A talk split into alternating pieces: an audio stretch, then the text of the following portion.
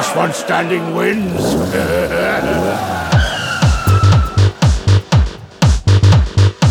Professional podcast.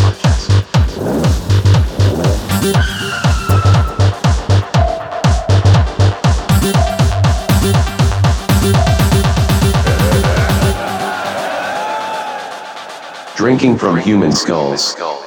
A professional podcast. Hello, everyone. Welcome once again to another episode of Drinking from Human Skulls. My name is Doni Cordoni. I'm your host, and we're going to be getting into some crazy happenings with a little app called Parler. And before I get into my feelings on what exactly took place here, I want to give you a bit of a rundown. And I think the way I can do that is by reading this article on CNET. But before that, let's play this video that Fox News put together, just introducing you to Parler, mostly through the words of the CEO, John Matze. Let's take a drink of this. Parler is a paradigm shift when it comes to social media. So the idea is that people uh, have the power on social media rather than the central authority of uh, the company of itself. John Matze is CEO of the social networking site Parler. Parler is a fun new social media app. In a field dominated by tech giants, it provides a new and unconventional choice. The idea is free speech, privacy, and data sovereignty. The idea that you own your own data and your own experience. Matze compares the platform to a town square where people can engage without intervention. Conservatives have flocked to the site as an alternative to Facebook and Twitter, which they say censor their voices. How is speech more free on your platform than some of the others? On Parler, when you say something, it goes out to everybody that's following you instantly and in the order that you've said it. Uh, other places don't do that, and they give preferential treatment to some content over others. Parler does have a few rules, like banning communication to commit a crime. But here's what you won't see censoring people like you would on Twitter, and kicking them off like they did, you know, the New York Post. Over the past two months and the election, Parler membership has exploded from 4.5 million accounts to more than 12 million. Why do you think that is? More than double. I think recently it's become more clear to people the differences in social media, but it's it's more of a movement. One that has come with controversy. The flip side of free speech is that you get racist slurs, you get violent threats, you get pornography. Any problem with that? So things that are illegal in the United States are not allowed on the platform. Things that people don't like in society, nasty racial slurs, things of that nature, that doesn't get picked up. So that was John Matz, CEO of Parler. Just a disclaimer before I get into anything else. I'm going to mispronounce this guy's name a few times in the podcast. My sincerest apologies. Thank you very much. Okay. So I want to point out that this video was produced on December 12th. And it's now mid January. So a lot can change. Anyhow, let's read through this uh, CNET article. Here's the headline Parler offline following Amazon, Apple, Google bans over Capitol violence content. Subheadline reads The app was used to help organize the Capitol Hill attack, pushing tech companies to reckon with the part they played in the riot. Okay. You know, depending on your point of view, that could be an accurate take. But let's read because it's, it's a little twisted. The article starts Amazon, Apple, and Google had banned the Parler social networking app from their services and app stores in the wake of Wednesday's attack on the U.S. Capitol by a mob of Trump supporters. Parler has been rife with violent comments since before the attack on the Capitol, and Apple and Google say they'll restore the app only when Parler moderates its service better. Parler chief executive John Matze posted on his service late Saturday that Amazon had informed him it would no longer host his service on its Amazon Web Services platform. The move followed earlier announcements by Apple and Google that they removed the app from their respective app stores as well. Okay, so I, mean, it seems to me like it's a collusion. You can say it was um, due to their inability to moderate, but if you just continue the article, here's what John Matze, the chief executive of Parler, had to say. And I quote This was a coordinated attack by the tech giants to kill competition in the marketplace. Mozi wrote on Saturday, adding that his service had become too successful too fast. He didn't initially address the platform's comparatively lax moderation rules or its use by extremists ahead of the Capitol Hill riot. He also didn't mention increasing concerns that social media apps, including Parler, were being used to organize another attack in the coming weeks. I just want to stop there and reflect is it not possible that people were DMing and whatever and sending uh, their little rendezvous points on other social media apps, messaging apps, etc. This is just nonsense. We're talking about perhaps people who have been pushed to the fringe and have been banned from other social media apps and who are on Parler because they have nowhere else to go. And so Parler, you know, one of the ways I guess that they attract people is by saying we're not going to censor you. We still will draw a line apparently at violence. So this is where it gets a little hazy, crazy because Parler thinks they're doing a fine job of that and the other side doesn't think they're doing a fine job of that. Anyway, let's keep reading the news here and see what else we can get into. On Sunday evening, Matze added in a press statement that the company is working to improve moderation to remove prohibited content such as posts that incite or threaten violence. Quote, Parler strives to bring people together and find common ground, peace, and healing. We do not condone or accept violence on our platform, and we never will, Matze said. Which I think is pretty fair, but you know, it could be just lip service. Let's play both sides. As of Monday, Parler was offline. Matze said in a statement late Sunday that Parler would be offline longer than expected because most of the app's vendors had dropped support following decisions by Amazon, Apple, and Google. Okay, so it's not just Amazon, Apple, and Google. On Saturday, Apple said in a statement that it had banned Parler from its App Store because the app failed to appropriately police content posted by users. Apple has always supported diverse points of view being represented on the App Store, but there is no place on our platform for threats of violence and illegal activity, the company said. Parler has not taken adequate measures to address the proliferation of these threats to people's safety.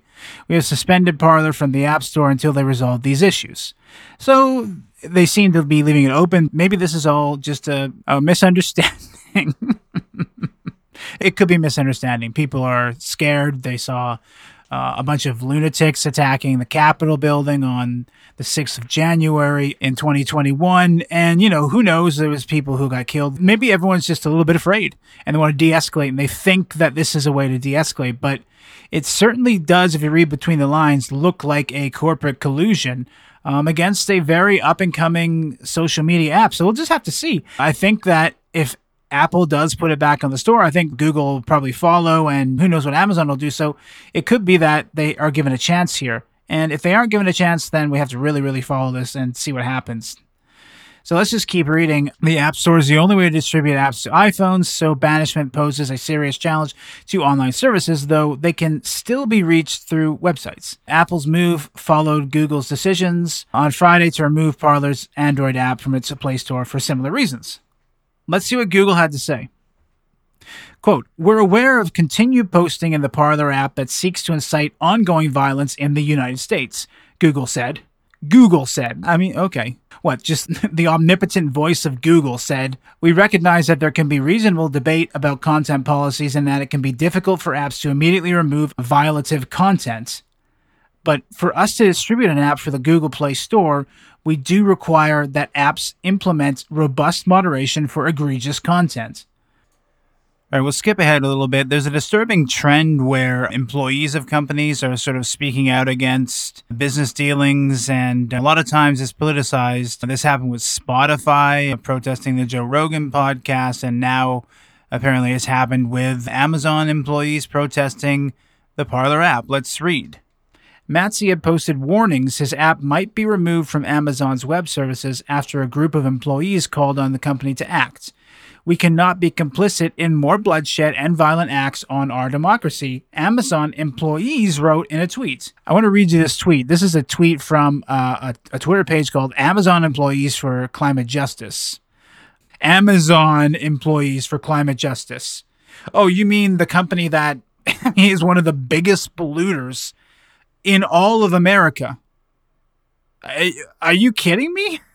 Okay, so take what they have to say with a grain of salt, but let's just listen to it because this is the kind of world we live in. They say enough is enough. Amazon hosts Parler on AWS cloud services. As Amazon workers, we demand Amazon deny Parler services until it removes posts inciting violence, including at the presidential inauguration.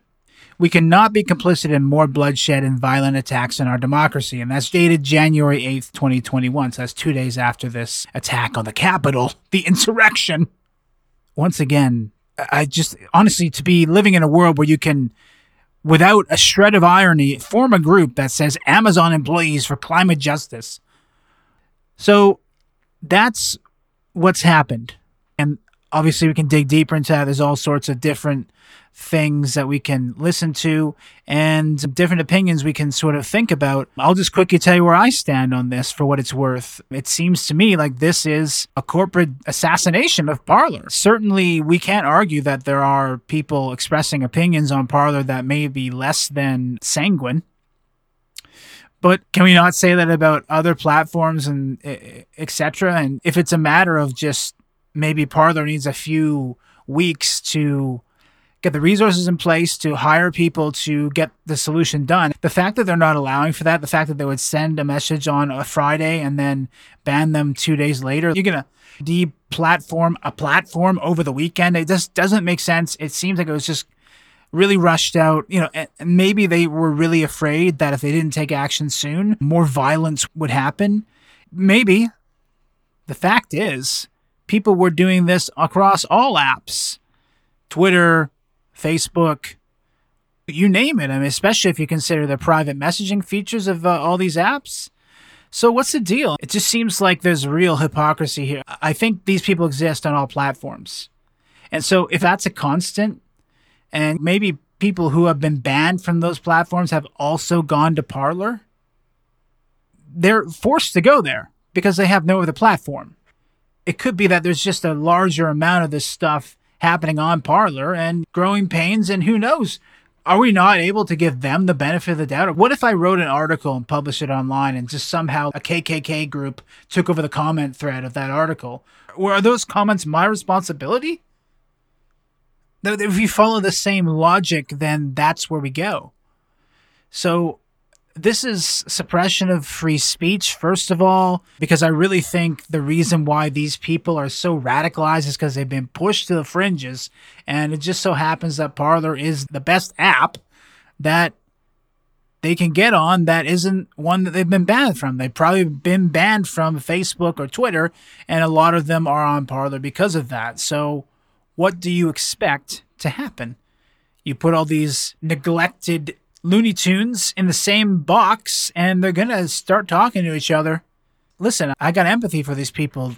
They probably are out of work, the majority of them. They're probably living a very unhealthy lifestyle. They thought Trump was their savior. Obviously, that's not the case. And, you know, they really, really still have that desire to reach out and connect with the community they've just kind of gone off the rails a little bit. I don't think that the majority of the people who have been pushed to Parler after being banned from these other apps, I don't think they're bad people. I think they're misguided. I think they're uninformed in some ways. And I think they've just been pushed into a corner.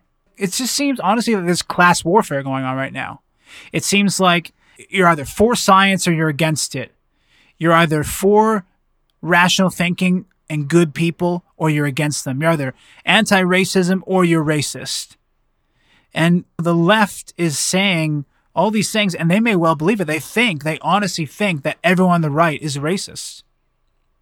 They honestly think that everyone on the right doesn't believe in science. I think a lot of people, the core leftists, the core Democrats, I think they honestly believe in their tribe, they honestly believe that everyone on the right is sexist. I think in their heart of hearts they believe that. Of course, it's not correct. Of course, it's wrong. But I think they believe that. And so when people reject being called sexist, racist, misogynist, etc., all the little labels that they get put on them, and they also get banned from those platforms for voicing their opinion in what they thought was a free and open public square, which it should be. then they get pushed to Parler and they get a little bit more fringy wingy. And when you put all these people together, that's how conspiracies are born. I think all this is just to be expected, and it's going to get worse and worse. It seems to me, for all those reasons, that this is a planned coup in broad daylight and a monopolistic move. I think these companies colluded at the top, whether the collusion was overt or whether they were united in a particular worldview. It could be that. They all saw what they thought were incitements to violence, which probably there were, and instead of giving Parler the benefit of the doubt, they assumed Parler was guilty of riling the crowd up themselves. I think that's really the accusation here. So we'll have to really wait and see what happens. I mean, you're not only silencing a business, you're just silencing all of the users who have invested their time in this platform. For it to be taken away because you have a bunch of loony people who are saying crazy stuff, well, that ain't fair. That ain't right.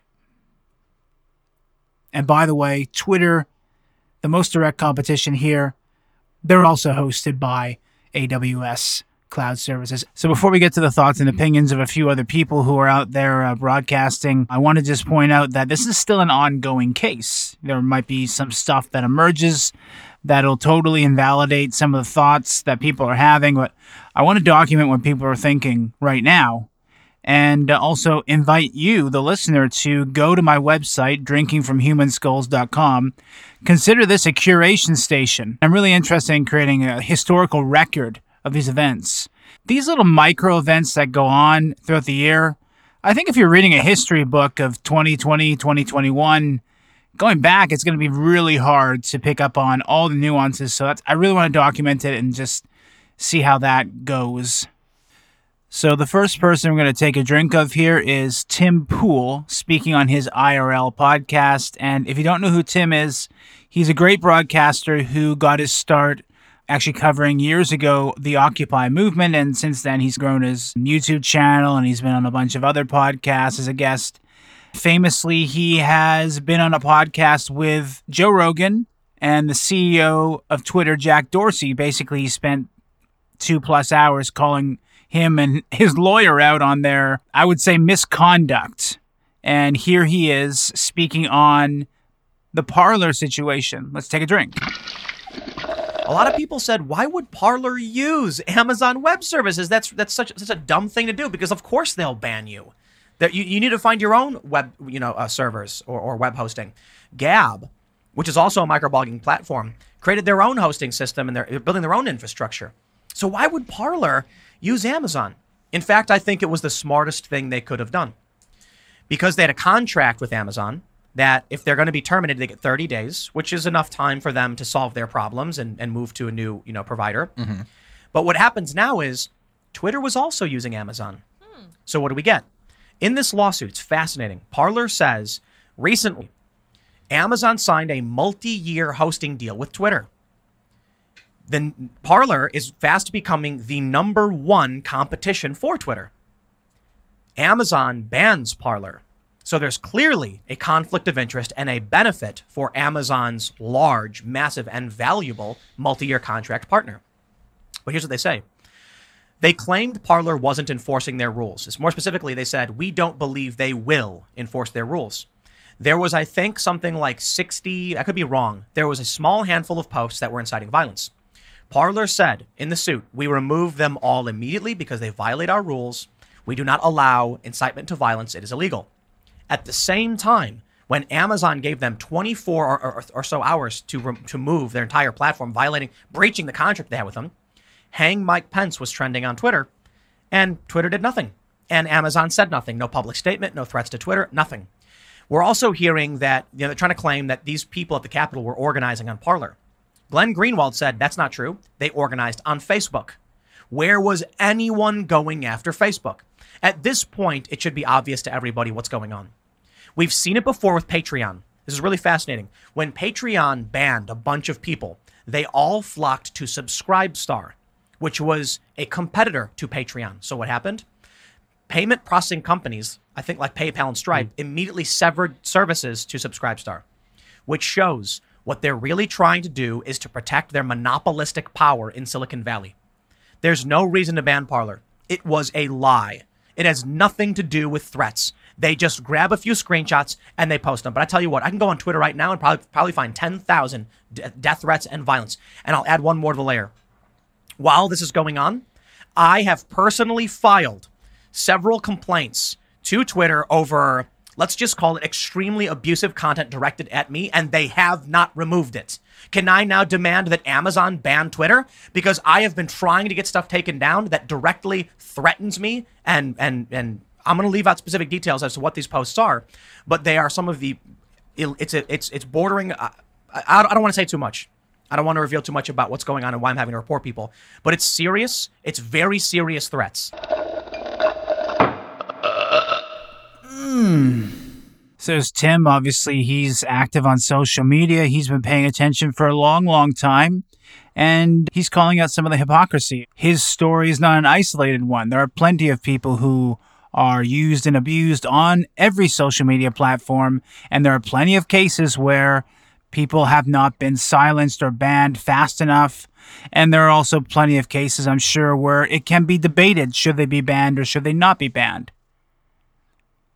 And of course, Tim also pointing out early on in that clip that maybe there's a little business finagling going on, and maybe Parler actually put themselves in a position where they could be ambushed. And now they're taking legal action. Very interesting tale this is turning out to be. hey guys, it's me, Donny, the host of Drinking from Human Skulls. The world is coming to an end, you don't have a job, and you're bleeding your parents dry. Pretty soon, everyone you know and love is gonna die in nuclear war. That's why this is the perfect time to donate to Drinking from Human Skulls, a professional podcast. Just visit drinkingfromhumanskulls.com and click the donate button to get started. And if you can't afford to donate, click on anything that looks like an ad. Doing so will help me and your corporate overlords. Why let your money disintegrate in a mushroom cloud when you could support the Drinking from Human Skulls podcast? Now, let's get back to the show. Well, speaking of addressing those malicious type of posts on Twitter, actually, Twitter did do that recently. Um, they banned 70,000 accounts, according to their own blog, all of them having to do with QAnon. So let's read what they say in a quote from the Twitter blog. Since Friday, more than 70,000 accounts have been suspended as a result of our efforts, with many instances of a single individual operating numerous accounts. These accounts were engaged in sharing harmful QAnon associated content at scale and were primarily dedicated to the propagation of conspiracy theories across the service. So I guess Tim was wrong. Twitter is addressing some of the things that they see as damaging. Of course, I think this is just anti free speech. You know, people tweeting something like, hey, trust the plan. Isn't it obvious what's going on here? It just seems to me like they're trying to cover their ass. They want to be able to say, look, Parler is the place where this is happening, not on Twitter. We're taking action. We're doing blog posts. We're blocking all of the crazy loony loons. And it just so happens that they're doing it on Facebook as well. They've recently blocked a ton of accounts, including Tim Pool's Facebook group, and he's come out and said that he's just going to abandon Facebook. I think it's a great idea. And a few months back, they banned Dave Smith. He's a libertarian podcaster and comedian, really, really fantastic. And recently, they banned a conservative Facebook group called Walk Away. I think they had half a million members. It was basically people walking away, quote unquote, from the Democratic Party. I don't think it had a lot of vitriol and hate on their platform, but they were banned anyways. So then we have Dave Smith and Robbie the Fire Bernstein on their podcast, Part of the Problem. They're a couple of libertarians, and they got some very interesting points here to consider. Dave Smith calling it the biggest antitrust case in American history, and that's really saying a lot. So let's take a drink of this and see what they have to say. This, this is the strongest argument for monopolistic practices, I believe, in the history of the country, where you have not only do you have these like three or four big firms that are colluding to silence voices that they don't like, but now when somebody else comes along and goes, well, we don't want to silence those voices, they are all going to collude to shut down that company's ability to compete. Now, I'm not suggesting that government, you know, that, that some type of government intervention here is going to be the solution. I'm very skeptical of that. I'm just acknowledging that this is something different. And this is, and, and for people to just like, you know, dismiss these concerns, I think is like incredibly short-sighted. Um, so just uh, on that note of, hey, do we are we looking for government intervention here? I don't know if this is true, but I read, I think it was, I, I think it might have been Parler or the, what's the other one? Gab. So mm-hmm. I'm not sure which one this is true for, but not only were they all dropped at exactly the same time, which means that, like you said, the three of them are colluding, their lawyers dropped them as well. That's crazy. So in other words, your legal team that you would have in place to go fight this for you says, we're not representing you anymore, which sounds to me like that's more than just the threat of these tech companies, that this is a government move. I mean, I don't know quite the relationship between the tech companies and government, but if you don't think that this isn't coming from the Democratic Party cracking down, and this claim, and this is an important point, the claim that they made was that uh, there were violent things said on Parler that Parler didn't remove. Go look at Twitter today. How many violent claims are on Twitter? How many death threats exist on Twitter? Twitter's not being pulled down because of random users making claims. It's not happening. So it would seem that a few different parties agree that the forces that are behind this, whatever they are, we can wager our conspiracy theory bets, but whatever's behind this doesn't seem to be applying its rules fairly. And if it's just the social media cabal, well, what's their motivation? Could it be just money? Could it be power? Could it be control? Could it be that the governments are working with them together.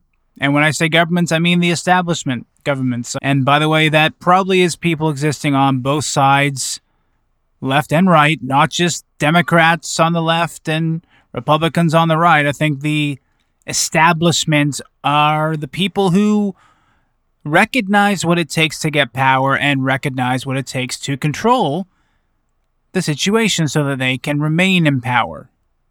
Well, let's check back in with the CEO of Parler, John Matz. He came on uh, Tucker Carlson's show. Tucker Carlson, of course, is a host on Fox News. He used to be on CNN. I think he's kind of a center right kind of guy. I always thought he looked like a bit of a cartoon character when he was on CNN. I was a bit younger then. I didn't know what was really going on in the world, and now I know a lot more. He seems to be quite fair, although a little bit sensationalist. I guess that comes with the territory. But let's check in and see uh, what they have to say. Take a drink of this. No one thought that Jeff Bezos could silence an entire political movement in an instant simply because he thought they were expressing inconvenient views. But last night, that's exactly what Jeff Bezos did, and Parler went dark. Whoa. What's next? You will likely find out soon. John Matze is the CEO of Parler. We're happy to have him on the show tonight. John, thanks so much for coming on. I have to start at the end and ask you if it, since you built this application as a kind of safe space for freedom of speech, did you ever imagine that Amazon Web Services could or would shut you down in an instant? Thank you for having me on. I've theorized about it. You know, we've definitely theorized about it. You, you just never think it'll happen, though, right? You, you know, and uh, what's really interesting is uh, that they all did it on the same day, those three, without any prior warning. We woke up on Friday thinking business, well, not never business as usual Parler, but at least as close to usual as possible. We were number one on the App Store. We, we, you know, we had seven million, almost seven million unique people on the app that day, and we get a notice. You know, you're in violation of our terms, one after another. But we found out first, in some cases, not from the companies, but from BuzzFeed. You know, we didn't get a notice from Google. We read it online in the news first. And uh, that is shocking. And then after they set that example, you know, we get an email after email. You know, it's almost like you you were just waiting. Who's going to be next? Dumping us. Everybody. The last thing we have right now is email, and I bet you within 24 hours our email will be shut off too. I just got to ask you because I can't because I think this is a referendum on American society and where we are and where we're going. The left used to stand up for civil liberties. The famously moderate Joe Manchin approves of this. Apart from Glenn Greenwald and Michael Tracey, God bless them both, I haven't seen any liberals stand up to say, "Wow, this is really scary." Have you? I'm not sure. I mean, I, have seen a lot of people say that this is scary, but I've also seen a lot of people who are participating in the five minutes of hate and kind of egging it on and cheering. And it's disgusting. People threatening my life. I can't go home tonight. So there's th- this is really a lot. You know, this is not just you know our civil liberties. They can shut down a billion dollar company, half a billion to a billion dollar company. That's what we were getting valuations at overnight. Are you going to be back up soon? We will be back up eventually because we're not going to give up. But it, it soon is difficult. You know, I thought immediately, oh, no problem. We'll call up a new vendor, right? We call up the vendor. We're all good to go. And then right at the last second, sorry, somebody said something we can't host you by. And it's been that one after another ever since then. Right at the last minute, they just they just bail. So we're going to do it. We're going to be back online one day, and hopefully soon, as soon as possible. But this is a real challenge. We have to build our own infrastructure, our own everything, in order to Yeah. do it. Pirate radio, digital pirate radio, dark web. I hope so. I hope That's we're out of time, but I hope, John, you'll come back. You will come back with a list of every corporate coward who bowed to pressure to silence you and seven million other people on Parler. You Those can bet I will. And no, exposed. almost twenty Amen. million people now. Almost 20 million. And yes, I will. Yeah, I, I, I, I won't forget this day. Great to see you, John. Thank you. Hmm. Well, there it is, straight from the horse's mouth. Quite a harrowing tale. Getting death threats is always no good. Who knows if what those are and what context they exist in, but certainly not a good thing. And at the end of that segment, you might have heard Tucker asking if John would come back with a list of those companies that have boycotted the Parler service. Well, it just so happens that another glorious podcaster, two of them actually, from the No Agenda podcast, Adam Curry and John C. Dvorak, have come up with a list, and it is quite shocking to behold. So let's run that clip, take a big drink of this. Yeah. What? I am putting. I'm going to put together a list. Well, I think we should. Here's we, a list. I, I have a, I have the start of a list. We need a listicle. Yes, listicle. All right, Amazon is on the list. Uh, the professional golf. Yeah. What do you mean? What do you mean they are? This, I, I'm back to companies that uh, are helping with the purge. Okay. Amazon. I was thinking, yeah, you're right. Amazon has to be on the list Well, they, they, they, they, got rid of the, uh, Parler. yeah, Parler. Right. Okay, Amazon. I'm gonna I'm gonna write some of these Here we down. go. Professional Golf Association of America. As you know, they're pulling away all the 2022 PGA Championship games from Trump face bag. Loews Hotel. I'm gonna put that on there. put Lowe's on there. We need categories. And this will be a reverse green book. So this, instead of this being the book of friendly places uh, where African Americans These are uh, places could to stay, avoid. These are places to avoid. Exactly. We're making we're making our own book. Twitter, a Shopify, which is that's that that is more than a web shop. That is a financial deplatforming. Needs a checkbox for financial plat- deplatforming. I didn't know that Shopify had done anything. Oh yeah, they took all anything with Trump merchandise stores all gone, removed immediately. Oh, that then you have to. Stripe has to be on that Stripe list. is right is next. That's right. Also, uh, payments. Uh, Reddit has been cutting off uh, subreddits. Snapchat. Yeah, but uh, like Reddit being on there, it's not like a store or something you can boycott. It's interesting in light of three hundred million dollars worth of Chinese investment in the past year. So yes, keep Ah, them on the list. okay. China's, Chicoms, uh, Snapchat, uh, Twitch, Lehigh University, Wagner College, Middlebury College, and I believe Harvard students are now calling for any student who has a degree from Harvard who has supported Trump, not not went not an insurrectionist, just supported Trump to invalidate their diplomas. American Express, yeah. who will no longer support any congressional member who voted against certifying the election. Uh, MasterCard, who They now, do. They will be cutting off donations to any politician who tried to hold up the count of the electoral college votes. that's that's Mastercard is a big deplatforming. And Stanley has cut off donations to any congressional member who voted against certifying the election. That's that's at least they're doing it out in the open. We know how it works, but at least you- you're fair about it.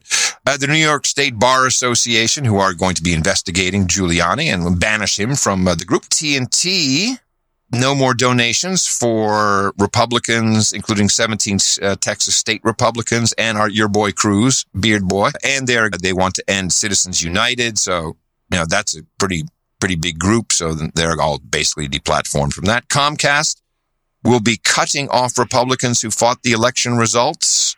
Now Comcast are big when it comes to financial uh, donations because that is NBC Universal, NBC TV, uh, the NBC local Right, all the stations. NBCs. Yeah, and they could, and you could just see local stations being discouraged from giving any type of coverage for political campaigns or anything of the like. And remember, these are your representatives. These are not just uh, little douchebags who uh, can be deplatformed. Your rep- it's you. It's your representation in Congress that's being deplatformed. Dow Chemical. What did Dow do? Cutting off any Republican who did not support Joe Biden's electoral college victory. Blue Cross Blue Shield. Uh, no political contributions to Republicans who tried to stop the certification of the electoral college. Marriott International and all of its sub brands. I also understand Starwood. Starwood, yes. And they are cutting off the GOP. I don't know what that means. Probably donations, but who knows? Uh, because of quote destructive events at the Capitol, which undermined a legitimate and fair election. Scrap Marriott off the list. I'm not going to stay with them anymore. Hallmark, your cards are shitty anyway. Cumulus, well, we know, although uh, there's dispute now whether that memo went out that Ben Shapiro couldn't talk about certain things. I think it's true. And that's the start of a list. Oh, wait. Well, don't forget Forbes. Oh, yes. Well, Forbes, Ford Motor Car. I'm going to give Ford a pass because they they didn't really do anything. Well, how did they get mixed up in the. How did they get mixed up in everything? They said that they were looking into it. Well, it was it was just a virtue signaling. Hey, we we we're concerned. We're looking into it. They didn't do anything. And uh, Apple Computer needs to be on the list. Yeah, I'm afraid so. It's just the beginning. Um, yeah, so that was a crazy list of all of the different companies that are coming out against, I guess you could say people on the right, but it seems like mostly Trump supporters. And if you're like me, I think that Trump actually wasn't really a Republican. He just kind of hijacked the Republican Party to become president.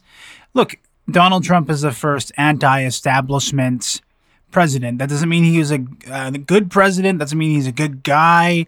Doesn't mean he's the savior or the future savior of America or anything like that. But he was certainly not part of the establishment, as we can see from this latest political assassination against him.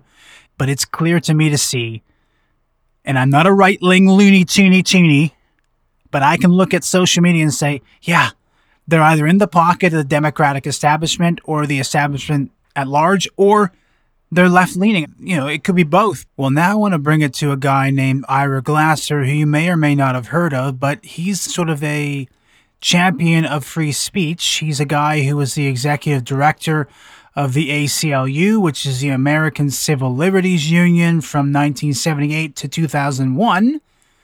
And it seems like a long time to hold that position, but okay, at least he's very focused on the issues of free speech. And he has some relevant things to say about that in an episode of Joe Rogan's podcast. So let's take a drink of that. Uh, you, you've always been a staunch advocate for free speech, even when that speech is hate speech, and uh, that's that's a very it's a difficult argument for people to have in this day and age because people want to ban hate speech. They want to Right. ban people from talking. You've always been an an advocate for free speech and saying that like e- even though it seems like it's a good idea to ban these ideas or to ban people discussing these things, in fact, it actually turns out to be a terrible idea. Well, you see, when people say they want to ban hate speech, what they mean is they want to ban the speech that they hate. Yes. But if you allowed something called hate speech to be banned, then the only important question would be who decides. And again, if the government is going to be the one to decide what hate speech to ban, it's not going to be the same speech as the speech you hate. It's going to be the speech they hate. Think if, again, for liberals who are very hot these days about banning hate speech, what they mean is they want to ban speech that is bigoted against people based on skin color or based on sex or based on religion. That's what they mean by hate speech. But what I always ask liberals is, well, what makes you think you're going to have the power to decide what's hateful? You're never the ones who are going to have the power. What would happen if the guy who decided what speech to hate and ban was Joe McCarthy? He would have banned your speech. What if it was Giuliani, who tried unsuccessfully when he was mayor of New York to ban art in the Brooklyn Museum of Art that he didn't like because he thought it was disrespectful of his religion. And he hated that speech. Now, the speech he hated wasn't the same speech that I hated. The speech he hated wasn't the same speech as, as liberals or progressives hated. But he was the one who got to decide, not they. And that's, you know, that's the problem. That's really why hate speech cannot be a category that is allowed to ban because it all depends on who's going to decide and what they hate is not going to be the same as what you hate. In the 1990s, there was a big move on a lot of college campuses to ban hate speech. And what they meant by that is they wanted to ban racist speech. And a lot of black students were in favor of it. And I, I was then the head of the ACLU, and I used to go around speaking to these audiences. And I had a, a very substantial reputation as being an advocate for racial justice and affirmative action and and and all that. So I was sort of on their side, and they knew that in terms of the substance. But I used, I didn't preach to them about the First Amendment. I used to ask those black students if you succeed in getting your university to ban hate speech, what do you think is going to happen next? You think you're going to be the ones to decide, or do you think the Board of Trustees is going to be the ones to decide? And the Board of Trustees are white, and the Board of Trustees don't share your politics. And the truth of the matter is, if if there had been hate speech codes on college campuses in the 1960s, their most frequent victim would have been Malcolm X, not David Duke. And the kids would look at me like they had never thought of it that way. But that's the problem. The problem is always who gets to define what's hateful and who gets to decide what to ban. And it isn't often going to be the ones who advocate for these codes. You know, the same thing happened in England in 1973 when when the National Student Union banned hate speech, banned racist speech from college campuses in in England. And uh, a group of Zionist kids who were among the uh, leaders of the national student movement at the time were all for that. And then a few years later, a very few years later, the, the, the, students changed. There were different students deciding, and they decided to ban a Zionist speaker on the grounds they they said that Zionism was a form of racism. Well, the Zionist kids who had supported those hate speech bans, they didn't think that Zionism was a form of racism. But a few years later, a majority of the National Student Union did so think.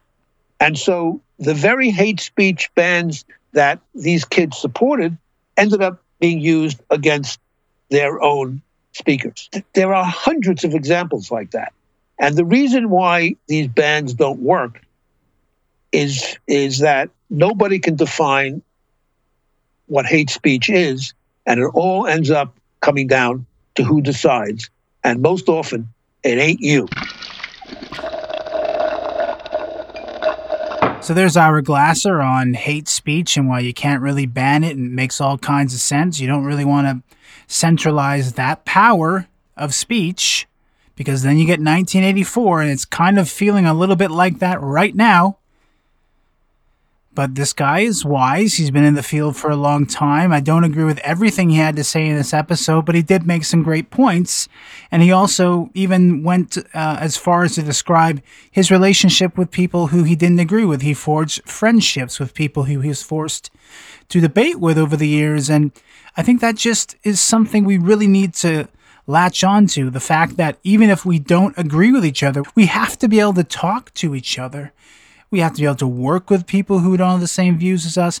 And we ultimately want to have that conversation so we could pull people towards the center. There's a great quote by Eisenhower, who, when he was president, was accused of being too tied to the center.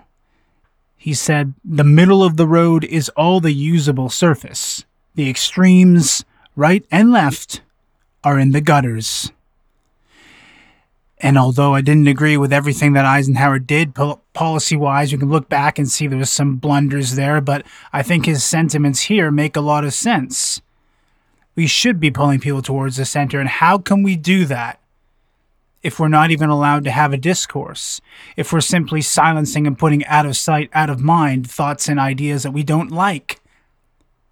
I think there's a class divide I think there's a intellectual superiority complex on the left. They think that they know best. They think that they are the arbiters of what is right, rational, and reasonable and scientific. And that is just not true. They have become corrupted, unfortunately. And there are many, many instances of people who are not existing on the left who are bringing fantastic scientific breakthroughs to the forefront and who are saying things that make all kinds of sense. To completely discredit them and put them aside is to deny any sort of evolution of people's worldviews. I think about Megan Phelps Roper, who used to be in the Westboro Baptist Church. And for those who don't know what the Westboro Baptist Church is, uh, they're a bunch of heinous hate mongers who hate gay people. They hate all other races except for the white ones, I guess. So that's the kind of crazy stuff they do. Anyways, Megan Phelps Roper, she famously left the church. Her story is pretty well documented. She actually left because she was de radicalized on Twitter. Hello? So she was on Twitter getting de radicalized publicly in private DMs. And, you know, now she's on, and this is a real joke, the Twitter, what's it called? The Twitter's Trust and Safety Council. And she, according to Wikipedia, works with law enforcement agencies to combat extremist groups. So I don't know what her specific role is on the Twitter Trust and Safety Council, but there ain't much trust right now. It would seem. And I don't know how much safety there is either because people are at each other's throats on Twitter all the time, at least from my um, observation. I'm not that active on Twitter. I might have to be to, to promote this podcast. I sincerely hope I don't have to do too much, though. The point is that Megan Phelps Roper was on the fringes. She was active on Twitter and she was pulled a little bit towards the center and she was uh, de radicalized. So the point is, when they ban platforms and when they ban people from platforms and they push into the fringes, this de radicalization can happen. And so, obviously, Megan Phelps Roper is a famous case of this. I wonder how many, and if there's anyone who's even documented how many success stories there are. And there's another guy named Daryl Davis who has had his story documented about how he engaged with KKK members. And Daryl Davis is himself a black man, but he engaged with KKK members, asking them why they wanted to stay in that cult and just asking them questions and conversing with them over time, meeting with them again and again. And eventually he de radicalized several members. According to one article by NPR, 200 Ku Klux Klan members because of this man's interventions. The point is, their conversation, in whatever context it was allowed to carry on, it wasn't stifled. He conversed with these KKK members out in the open in public spaces where he was able to meet them. When you ban people from these public spaces, which I think social media platforms are, you are reducing the amount of more public and open conversations they can have, which are subject to the scrutiny of all others around us. And here's the deal I want to reduce people fighting online because I think Twitter might be a fun platform if people had even just 25% more reservations. Hey guys, it's me, Donny. Head to drinkingfromhumanskulls.com to join my mailing list. I'll send you my newest episodes and my hottest selfies. See you there.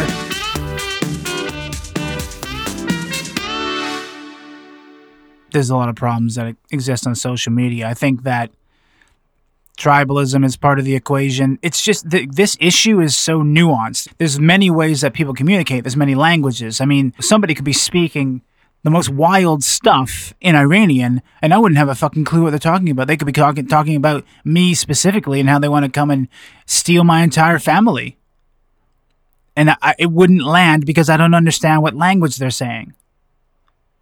Do you see what I mean? So there's the variable of language, there's a variable of humor, there's a variable of fake anonymous accounts. There's a lot going on here. There's a lot also at stake for people because it seems like everyone wants to grow their following to attain some sort of a leadership status in the Twitter sphere, I guess, for lack of a better word. So, anyway, with all these different variables um, in mind, I don't think banning people off of platforms and now, as we've seen, banning entire platforms, I just don't know if it's a good idea. Now, there is the analogy of perhaps considering the beer halls in Germany where we had fascist uprisings being planned. We had Hitler, and he met his little cohort of Nazi followers, and they groomed each other over beer and many conversations in these beer halls. So maybe the banning of Parler. And by the way, I don't think that the average person making this decision when it comes to Twitter and the tech companies, I don't think they're this well informed. I don't think they could make that analogy. I don't think they know what they're doing. But is it possible that this is sort of the same thing happening on Parler? People are apparently insurrectionists. I don't know how seriously they should really be taken. But if you really think that they are planning an insurrection, it would make sense to ban this platform. And it would be something that, if they had prevented these late night beer hall conversations, could we have prevented World War II? It's just something kind of neat to think about. Could the banning of Parler actually be a genius move that prevents uh, a civil war in America, which a lot of people are talking about at this time in early 2021. A lot of people are seriously talking about and having conversations about the possibility of a civil war in America, which is wild. Who knows what a modern day civil war looks like? When you take the grand scope of munitions, just the the plethora of choices that people would have to arm themselves with. I don't know how that would play out because in every city there's left and right people. So what the heck happens then? Do they just start fighting amongst each other in the city or that sounds horrendous to me. So maybe the the banning of Parler there's some wisdom there. I think it's an attack on free speech, but could it also be a deft prevention of disaster. I think we have to account for that line of thinking. We can't just say, oh my God, the tech overlords are taking over. And they are taking over. But that's not the entire thought, is it? And this is kind of a problem that I see happening very often today. It seems to me that people are very black and white these days and very unable to think in terms of nuance and the different variables that are to be considered in every single line of thinking. There's often not a clear A and B choice for issues when you're discussing them. Uh, stealing's wrong. Okay, well, what about stealing from a very large corporation with an endless bank account and you're a very poor person? Mm, is it a little murky now? What about if you're homeless and you haven't eaten in three days and you happen to take an apple from a fruit stand? Is it a little gray? Can we have a clear A and B? Yes, that's right. No, that's wrong. So I think you see my point. And this inability to think in a nuanced way is largely tribalist. Let's just say every issue has that an A or a B, a left or a right.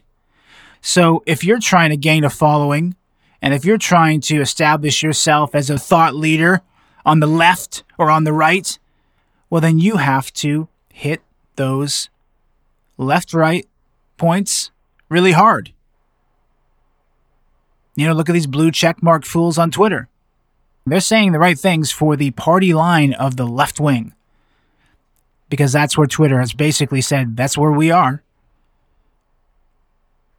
Not that there's anything wrong with that. Look on Parler and you're going to see the same thing on the right. Not that there's anything wrong with that either. But here's the deal how is it that people are not able to think nuance? These teams reward you. And I think on social media, the reward is more followers. We've got tribalism, we've got corporate influence, we've got people's inability to think in a nuanced way, we've got people's inability to discern what's a joke, what's not a joke. We've got the fact that people can be anonymous on these platforms for the most part. So there's a lot of things muddling the view of this. And I think there probably should be some formal attempt at a hierarchy of what's most important all the way down to what's least important. And then there should be some attempt to solve these problems. You know, free speech should always be allowed. But are there limits on that? Incitement to violence? I think I would agree. But think of why people are inciting the violence. Either they're insane, which is another variable we could probably add to the mix, and quite a lot of insane people do a lot of violence, so that's not an attack on the mentally ill. Would it be safe to say that Hitler probably had some mental health issues? I've seen a lot of video of the guy. He doesn't seem quite all right. But then again, he supposedly was high on meth, cocaine, and heroin all the time. So it's not just Parler. You might have heard of the uh, app called Gab. I heard they were banned as well. So here's what it says on Wikipedia. It says in December 2016, Apple Inc. declined Gab's submission of its app to the iOS App Store, citing pornographic content as the reason. Ew, gross. At the same time, Twitter had also cut off Gab's access to the Twitter API without specifying a reason. A revised version of the app blocked pornography by default and was also rejected for violating Apple's rules on hate speech. Eh. Gab launched its Android app for Google Play Store in May 2017. Later on that year, on August 17th, Google removed Gab's app from the Play Store for violating its policy against hate speech, stating that the app did not demonstrate a sufficient level of moderation, including for content that encourages violence and advocates hate against groups of people. On September 14th, and by the way, if you're not noticing, this sounds like a very similar tale to me. But on September 14, 2017, Gab filed an antitrust lawsuit against Google, but dropped the suit on October 22, 2017, in favor of lobbying Congress to take action against monopolist tech giants. In early October 2018, Gab's Stripe account was suspended due to adult content on Gab. Huh. Stripe, for those of you who don't know, is a very big payments uh, processor. That means they couldn't accept monies anymore.